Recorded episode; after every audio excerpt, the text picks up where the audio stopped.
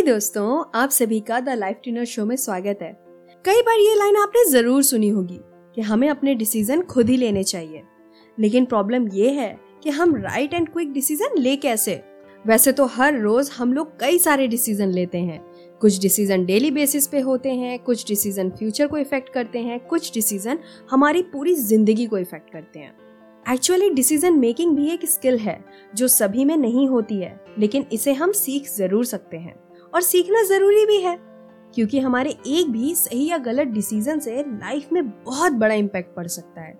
अगर इसका real life example देखना चाहते हैं तो अपने सिचुएशन को ऑब्ज़र्व करें, क्योंकि आज आप जिस भी सिचुएशन में हैं, वो आपके थ्रू पास्ट में लिए गए डिसीज़न का ही रिज़ल्ट है। अब चाहे आप अभी सक्सेसफुल हो या अनसक्सेसफुल या फिर आप अभी अच्छी लाइफ स्टाइल जी रहे हो, या फिर अभी भी स्ट्रगल कर रहे हो, आप जिस भी सिचुएशन में हैं, वो आपके डिसीज़न का ही रिज़ल्ट है। सो अब तक तो आप समझ गए होंगे कि डिसीज़न मेकिंग क्यों ज़रूरी है। क्योंकि सही डिसीज़न से आप अपने बुरे से भी बुरे सिचुएशन को बदल सकते हैं और अच्छे सिचुएशन को मेंटेन करके रख सकते हैं। सो so, आज के शो में बात करने वाले हैं कि सही डिसीज़न के लिए क्या क्या करना चाहिए। लेकिन उससे पहले ये जानेंगे कि क्या क्या नहीं करना चाहिए। फ़र्स्ट है फीलिंग्स के बेसिस पर कभी भी डिसीज़न नहीं लेना चाहिए। स्पेशली तब जब आप एक्सट्रीम इमोशन में हो। जैसे कि जब आप बहुत ज़्यादा खुश हो या दुखी हो तो कोई डिसीज़न नहीं लेना है। क्योंकि जब हम बहुत ज़्यादा खुश होते हैं तो बिना लॉजिक को ध्यान में रखे प्रॉमिस कर देते हैं। और जब बहुत ज़्यादा दुखी होते हैं तो खुद से ही लॉजिकलेस कमिटमेंट कर लेते हैं। एंड दोनों ही केस में आगे जाके पछताना भी पड़ता है। ना बात करते हैं सेकेंड पॉइंट की। एंड ये मोस्ट कॉमन मिस्टेक है जो हम सब करते हैं। और वो ये कि किसी से एडवाइस लेते टाइम अक्सर हम ये बोलते हैं कि इस सिचुएशन में बताओ मैं क्या करूँ। ऐसा बोलने से होता क्या है कि आप अपना कंट्रोल उसके हाथ में दे देते हैं और वो आपको अपने नॉलेज एक्सपीरियंस बिलीफ सिस्टम के बेसिस पे एडवाइस करता है। अगर आप उसके डिसीज़न को अपना लेते हैं तो ये उसका डिसीज़न हुआ, ना कि आपका। हो सकता है कि वो आपको सही बता रहा हो, लेकिन ज़रूरी नहीं कि आपके लिए सही हो। एडवाइस लेना गलत नहीं है। आप डिस्कस भी कर सकते हैं, लेकिन अगर आपने बोला कि बताओ मैं क्या करूँ, और आपने वो नहीं किया जो उन्होंने बोला तो वो बात उनके ईगो पे भी लग सकती है और रिलेशन भी खराब हो सकता है। सो so, इसलिए आप उनसे डिस्कस करें उनसे पूछें और उस प्रॉब्लम के अलग अलग सॉल्यूशंस को देखें अलग अलग प्रोस्पेक्टिव को देखें। लेकिन ये क्वेश्चन ना करें कि बताओ मैं क्या करूँ। अपना कंट्रोल किसी और के हाथ में ना दें।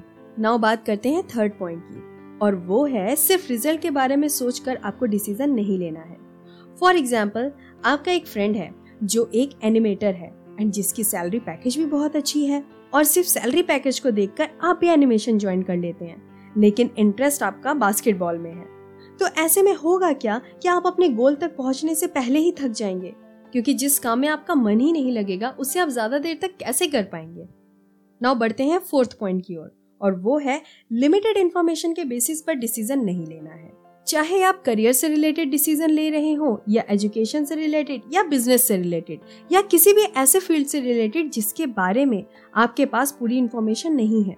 सो लिमिटेड इन्फॉर्मेशन के केस में डिसीज़न लेने से बचें। फॉर एग्ज़ाम्पल आप किसी न्यूज़ एंकर से बहुत इंस्पायर्ड हो एंड उसे देख के आप भी न्यूज़ एंकरिंग में जाने का मन बना लेते हैं।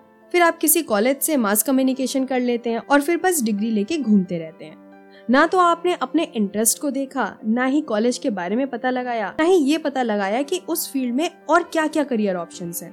एंड मोस्ट इम्पोर्टेंट आपने सक्सेसफुल एंकर के बारे में तो जान लिया, लेकिन स्ट्रगलिंग एंकर या इस फ़ील्ड में जो सक्सेसफुल नहीं हो पाए, उनको ऑब्ज़र्व ही नहीं किया। ध्यान रखिए, हमेशा पहली कामयाबी कई सारी नाकामयाबियों के बाद ही मिलती है, और सही डिसीज़न मेकिंग तभी हो सकती है जब आपको रिस्क मैनेजमेंट आता हो।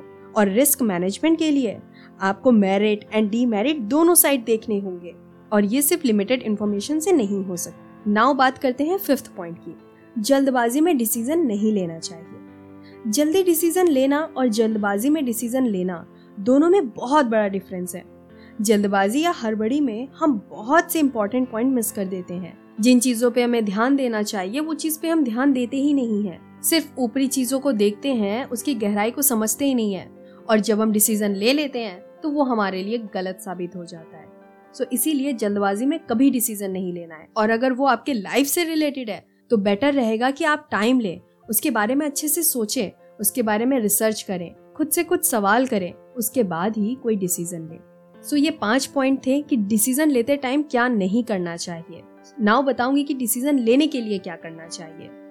फ़िलहाल ये शो कुछ ज़्यादा ही लेंदी हो जा रहा है, इसलिए मैं आपको पार्ट टू में बताऊँगी कि थोड़े से प्रैक्टिस से आप जल्दी और सही डिसीज़न कैसे ले सकते हैं so stay tuned with me and catch me on other part till then bye bye.